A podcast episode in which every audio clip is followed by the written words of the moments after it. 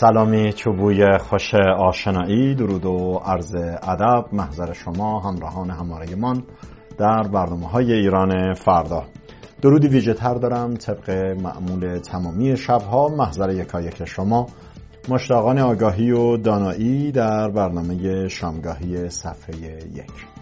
برنامه امشب سه‌شنبه 8 اسفند ماه ایرانی برابر با 27 فوریه 2024 میلادی رو با هم مرور می‌کنیم با نگاهی بر مطبوعات چاپ تهران، تازه‌هایی از ایران، منطقه و جهان. خب بسیاری از روزنامه‌های چاپ تهران با استفاده از مضمون و مفهوم برف در کشور مفاهیم سیاسی خاص خودشون رو هم استنباط و استنتاج می‌کردن. و هر روی مبحث انتخابات در ایران، هرچند انتخاباتی که فرمایشی است و به تعبیر شاهزاده رضا پهلوی سیرک انتخاباتی است، در هر روی دستمایه توجه رسانه‌های رسمی حکومتی قرار می‌گیرد و در این راه، یعنی برای گرم کردن به اصطلاح تنور انتخابات، از هر ابزاری استفاده می‌کنند. من گدایی دیدم که در به در می‌رفت و آواز چکاوک می‌خواست. وزیر کشور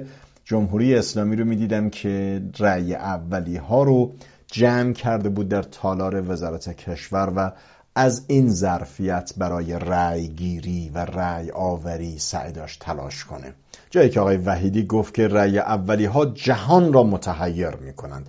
ایشان گفت رأی اولی‌ها با عمل به مسئولیت سیاسی اجتماعی خود جهان رو متحیر می‌کنند و نقطه آغاز حرکت ملت بزرگ ایران برای ساختن تمدن نوین اسلامی خواهند بود. مطلب بیشتری رو من از این شخصیت نظامی نشسته بر وزارت کشور که همزمان عملاً مسئولیت و ریاست ستاد انتخابات، رئیس ستاد اجرایی انتخابات کشور هست رو بیش از این به ایشون نمی‌پردازم، ولی این مطلب قابل تأمل و توجه هستش که یک مهندسی انتخابات و رأی‌سازی بزرگی در راه هست با توجه به آگاهی بسیاری از نهادهای ذی‌صلاح، بسیاری از نهادهای دست‌اندرکار در سطوح بالا، یا به تعبیر امروزی‌ها بسیاری از نهادهای مجامع بالادستی با اذن، با آگاهی اینان از بیمیلی مردم برای مشارکت در انتخابات، هر گونه دستکاری و مهندسی و افزایش آرای جعلی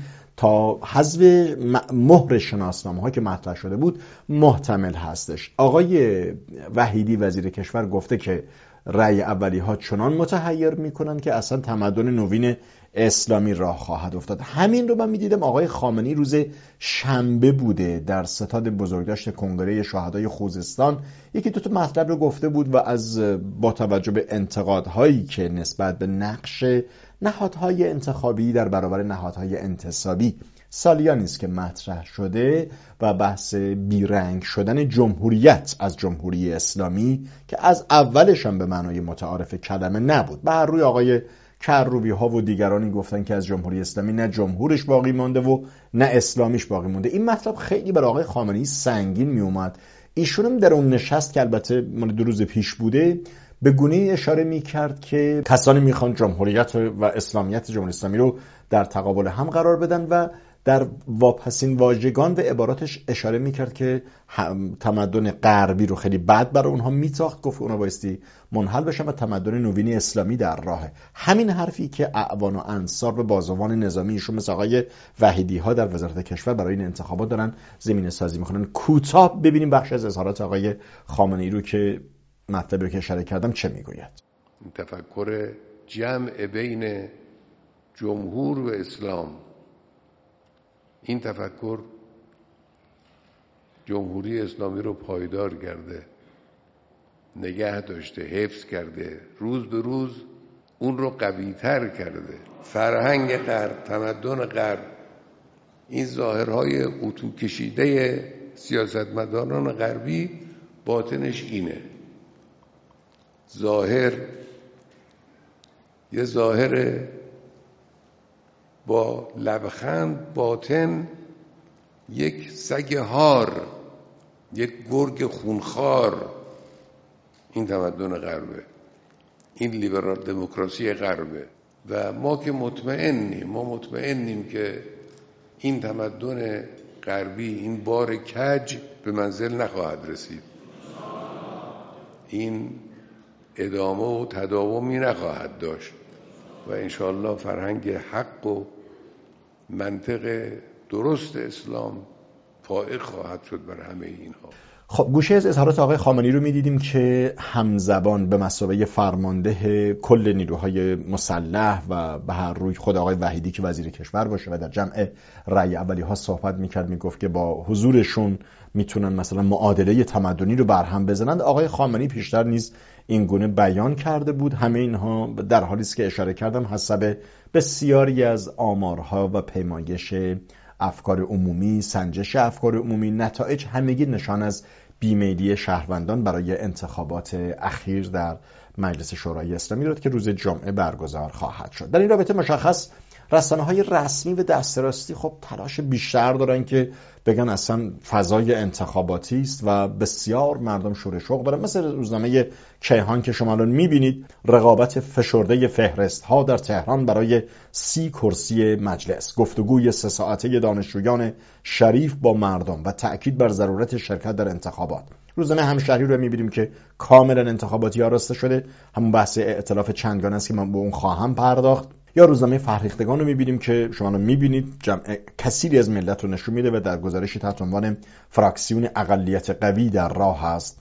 در هر روی همه این روزنامه‌های دست راستی، اینهایی که بیشتر خود رو وفادار به نظام میدونن، به ارزش‌های جمهوری اسلامی و ولایت فقیه میدونن، اساساً به عنصر مشارکت و تشویق برای انتخابات بسیار کوشیدن، مقالات زیاد زدن، فضا رو عادی جلوه دادن که مثلا گویا واقعا یک رقابت انتخاباتی تمام عیار در راه هستش. اما روزنامه‌های طیف رقیب نگاه دیگری داشتن، اساساً زیر سوال می‌بردن و ائتلاف قالیباف و پایداری‌ها رو که من در برنامه آخرین برنامه دوشنبه دیشب مطرح کرده بودم، اون رو کلا زیر سوال می‌بردن، بخشش رو نمایشی می‌دونستن و بخشش رو بی‌دوام، یعنی نقش جبهه پایداری رو برای این ائتلاف ناپایدار تحلیل می‌کردن. روزنامه اعتماد یکی از اونها است که شما دارید می‌بینید، لیست پرحاشیه اصولگرایان که به اعتراض آقایان محسن پیرهادی و علی یزدیخا با آقای حداد عادل درباره نحوه بستن لیست و اظهارات عجیب سایت منتسب به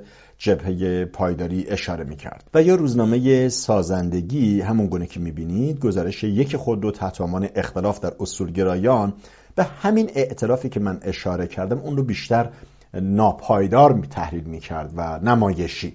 در واقع این چند روز منتهی به انتخابات نه تنها بر اختلاف جریان‌های مختلف اصولگرا با ائتلاف‌های جدیدشون گذاشته نشد، بلکه هنوز هم در حال به ظاهر خط و نشان کشیدن علیه یکدیگرند. اولین چالش و تحول رو در دوشنبه شب اشاره کردم، شورای ائتلاف نیروهای انقلاب موسوم به شانا آغاز کرد و با پشت کردن به اغلب نیروهای اصولگرا به خصوص بدنه اونها و نیز نادیده گرفتن ائتلاف مردمی نیروهای انقلاب، ناگهان 30 کاندیدا معرفی کرد که بسیاری از اصولگرایان دیگر به این لیست خورده گرفتند. لیست موسوم به راست سنتی نیز با سرلیستی منوچهر متکی منتشر شد. حالا منوچهر متکی رو که اصلا طیف جریان‌های جدید اصولگرایی، حتی شریان که جریانی از جبهه نو پایداری هستن، اصلا حساب نمی‌کنن، اینا رو دیگه تمام یافته می‌انگارن. البته ایشون توان لازم رو برای مواجهه با این جریان جدید آدمی خوار نداره، چون اینا اصلا اساساً روی کرد خدمت یا مدیریت یا حکمرانی مدرن نیست. همشون رو میگم جبهه اصولگرایان رو اساساً دستیابی کرسی است و یک بخشش هم رقابت برای روز مبادای بزرگی که رهبری سوم با تعیین بشه که وزنه رو بالا نشون بدن. واسه همین همه رو قلقم کردن. در هر روی نیروهای جوانتر مثل سعید محمد که اونم یک نگاه بلند بالایی برای خودش تعریف کرده، خب در برنامه دیشب اشاره کردم، جمعه شب اشاره کردم، ایشون بر قالیباف تاخت. یعنی اینا همه جریان‌های یکسو هستن.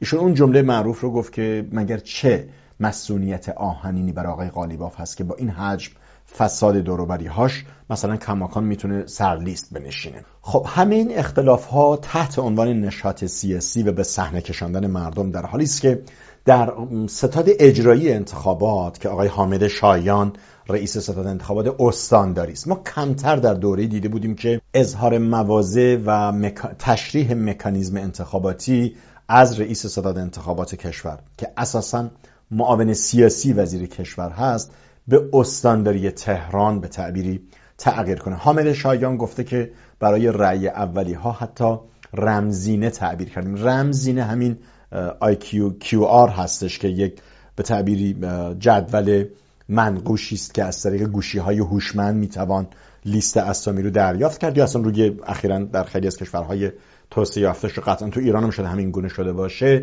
برای منوی لیست غذایی ما از اون طریق استفاده می‌کنیم. برای رأی اولی‌ها این گونه آقای حامد شایان تعریف کرد ماجرا رو. اما کماکان دو جناح نیمه اعتدال، یعنی نیمه اصلاح، مثل جناح روحانیون، حسن روحانی به معنای حسن روحانی، نه جناح مجمع روحانی مبارز، نه، و جناح برجای ماندی که یک زمانی اونها رو به عنوان قوم عقلای جناح اصولگرا می‌خواندن، مثل علی لاریجانی. خب آگاهی دارید شما هموطنان عزیز که خب بازی حذف یاران انقلاب و مسئولان ارشد به جای رسیده که حذف علی لاریجانی رو گویا هنوز نظام نتونست این رو هضم کنه در نزد افکار عمومی. الان علی لاریجانی از نوبخت داره حمایت میکنه. گزارش اصلی روزنامه آرمان ملی هم همین هست که شما میبینید ورود رئیس به حمایت‌های انتخاباتی، حمایت لاریجانی از نوبخت. آقای لاریجانی گفته که فکر می‌کنم او از افراد مسلط بر اقتصاد کشور است. از اینکه آقای نوبخت یک شخصیت بودجه‌ای و اقتصادی هست در اون تردیدی نیست، اما از اینکه بدبستانشون خیلی اعتدالی پیش میره. یعنی زمان برجام همه بر حسن روحانی میتاختند و میشوریدند و برجام نامه آتش میزدند. علی لاریجانی همون زمان متهم بوده که داره یک همکاری نهان میکنه با حسن روحانی. البته خب همه اینا که خارج از اراده اصلی شخص آقای خامنه‌ای نبوده، بقیهش در واقع زهرگیری هست از روان شدن انتقادات علیه آقای خامنه‌ای برای در واقع کامیاب نگه داشتن کارنامه، یا به تعبیر خودشون تدبیر داهیانه خامنه‌ای است که یک جایی راضی میشن که بخشی از سنگ‌ها رو خودشون بخورن. در هر روی این مشی میانه و همنشینی‌های گاه و بیگاه طیف پیشتر ناهمسان و ناسازوار، مثل خاتمی، ناطق نوری، مثل حسن روحانی و خاتمی که دوتاشون تا حدود یکی هستن، باز با ناطق نوری و علی لاریجانی و پلاس حسن خمینی. این ترکیب همیشه به نحوی بازی میشه که به گمان خودشون اشخاص عقلای قوم دو جناح هستن و اتفاقا مدام هم دارن نحیف میشن، به تحلیل میرن، حتی اگر کلامشون منطقی تر باشه و متقن تر باشه، حتی اگر مشیشان، رویکردشان، رفتار، رهیافت و کارکردشان معطوف به برنامه تر باشه، اما نحیفن و این اون اراده بزرگی که میخواد اینها باید حذف بشن. یک حلقه اول و دوم انقلاب باید حذف بشن و برای اون روز مبادای بزرگ که زمین چینی بزرگ برای رهبری سوم دیگه علی لاریجانی و حسن روحانی و نام و نشانداران عهد خمینی و قدرت هاوران احتمالی یا نوستالژی سازان، اینها نباید بر سریر باشند. در حد همین یه بیانیه دادند و یک گسترش به تعبیری فضای انتخاباتی و شرکت بخشیدن به فضای انتخاباتی در این اندازه از اینها انتظار دارند، ولی عملاً برای میداندهی بیشتر در صحنه میدانی اینها رو پایان یافته کردن، زوال رساندن و این به طور نظاممند داره صورت میگیره. اینطور نیست که مثلا در یک انتخابات وسیعی اینها خودشونو پرزنت کرده باشن، ارائه کرده باشن، از سوی مردم مثلا دست رد خورده باشن. این یک حرکت مهندسی شده است. من این بحث رو اینجا میبندم. برگردیم مجددا داشتم به شما اشاره میکردم که از برف اخیر ایران که تبعات خاص خودش رو داشت و ناتوانی مدیران جمهوری اسلامی رو مثل همیشه نشون داد، خب از این موضوع به مساوی مسئله انتخاباتی هم استفاده کردم. من کوتاه میخوام نشون بدم که روزنامه هم میهن شما رو میبینید فضای یخزده ای رو از ایران نشان میداد و در تیتی تحت عنوان راه یخزده عمدتاً سعی داشت که به مباحث انتخاباتی بپردازد تا به اصل واقعه که مثلا برف باشه یا انسداد مسدود شدن راه‌ها باشه، چرا که در تیتر بعدی که سیاه آورده فضایی که سرد ماند و همون نکاتی اشاره کرده که من تبیین کردم پیشتر که بر حسب آمارهای موجود و تشریح و تبیین الگوی رفتاری جامعه انتخاباتی ایران کماکان حسب این روزنامه فضا سرد هستش و علیرغم همه شور و نشاط بخشی های رسانه های رسمی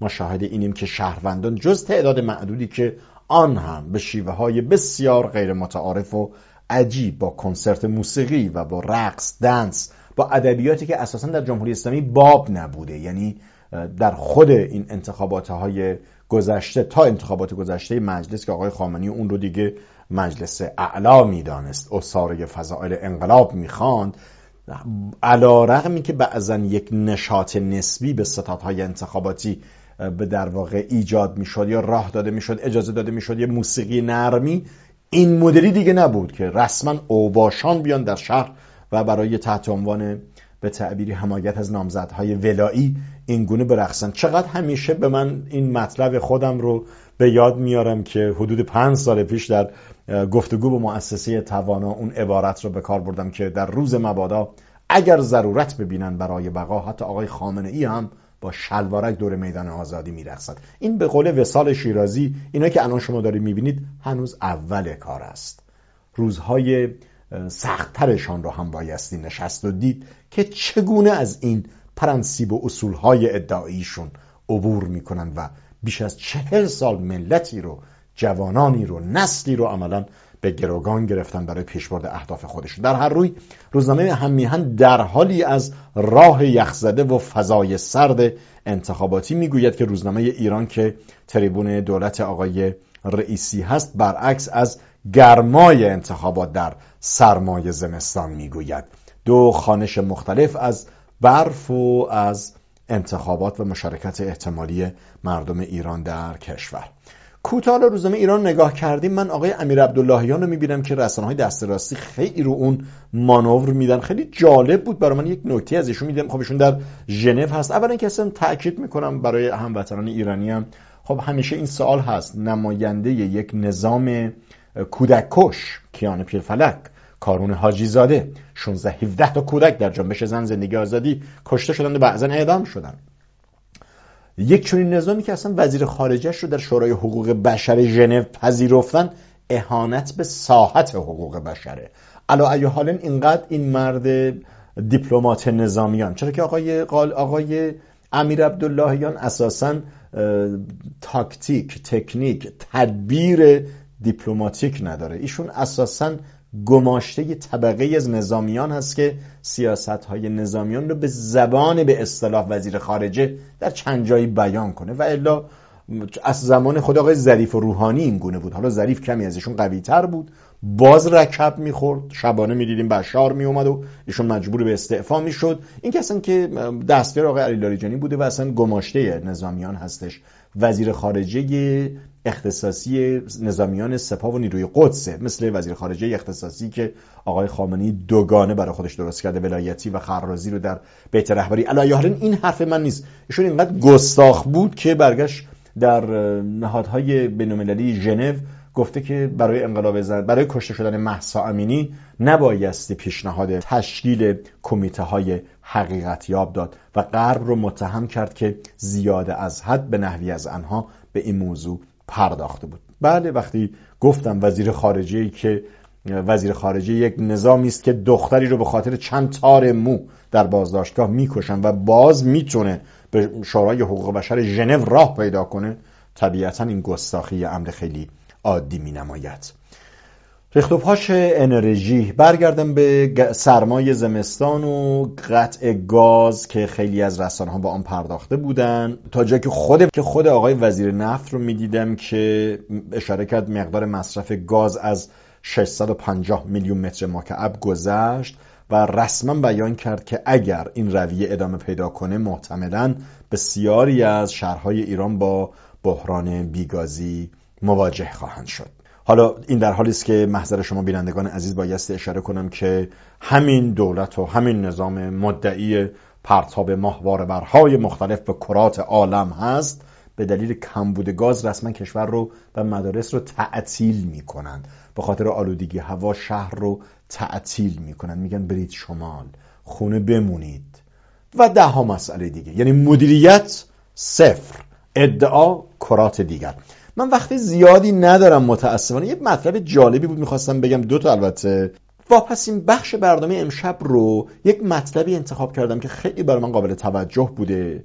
فقط میخوام شما متد و شیوه و روش رسانه‌های رسمی جمهوری اسلامی رو بهتر بشناسید که به چه شیوه‌هایی دروغ میگن و چقدر راحت بخش‌هایی از اطلاع رسانی رو آماج و تحت اهداف سیاسی خودشون قربانی میکنن. گزارشی در صدا و سیمای جمهوری اسلامی میدیدم، الان دقایق دیگه نشون میدم، تحت عنوان خارج از گود، از تهدید داور تا بزن در لیگ هاکی روی یخ آمریکا. گزارشگرش یک لحظه که دو تا ورزشکار آمریکایی هاکی روی یخ مثلا، خب اصلا اقتضای اون ورزش هست، یک تنشی داشتن، ببین با چه ادبیاتی صحبت میکنه. حالا شما اینو ببینید، من میخوام چیز دیگری بگم که این جالب تر خواهد شد. اول اینو ببینیم، یه صحنه هم ببینیم از رینگ بوکس، نه ببخشید هاکی روی یخ آمریکایی. خب اینجا آمریکا بود دیگه، آمریکایی هم یعنی همین دعوا، درگیری، بزن. وقتتون ما برنامه رو از رسانه رسمی جمهوری اسلامی صدا و سیما میدیدیم تحت عنوان خارج از گود که به بخش‌های از برنامه‌های ورزشی و قیاس‌های تطبیقی اشاره می‌کرد و دیدیم با چه ادبیاتی به خاطر ورزش دو تا ورزشکار آمریکایی میگفت آمریکا اینه دیگه، یعنی بزن بکش، این مسئله است. حالا همین ادعایی که ایشون می‌کرده بایستی به استحضار شما برسانم، شما هم در تصاویر می‌بینید ما شاهد حمله وحشیانه به کاروان تیم امید باشگاه تراکتور بودیم، به گونه‌ای که باشگاه تراکتور تبریز از ضرب و شتم کاروان تیم امید این باشگاه در کرمانشاه خبر داده.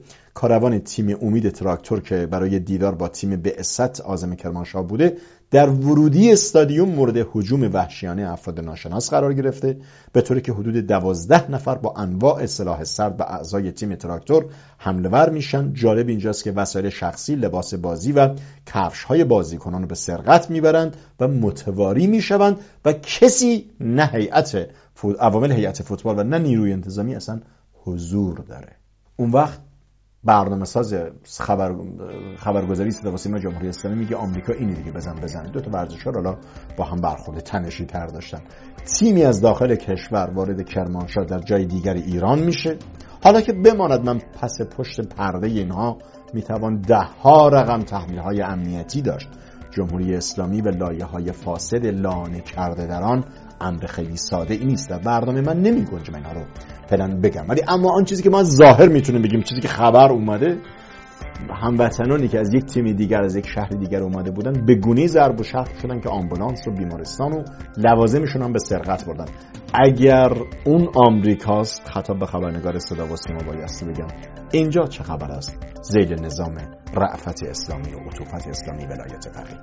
و با این مطلب وقت برنامه امشب من در همین مقال و مجال به پایان میرسد. تا درودی دوباره در شامگاهی دیگر و با تازه‌هایی از هر روز ایران در ایران فردا. بامداد روشن، آسمان آبی. بدرود.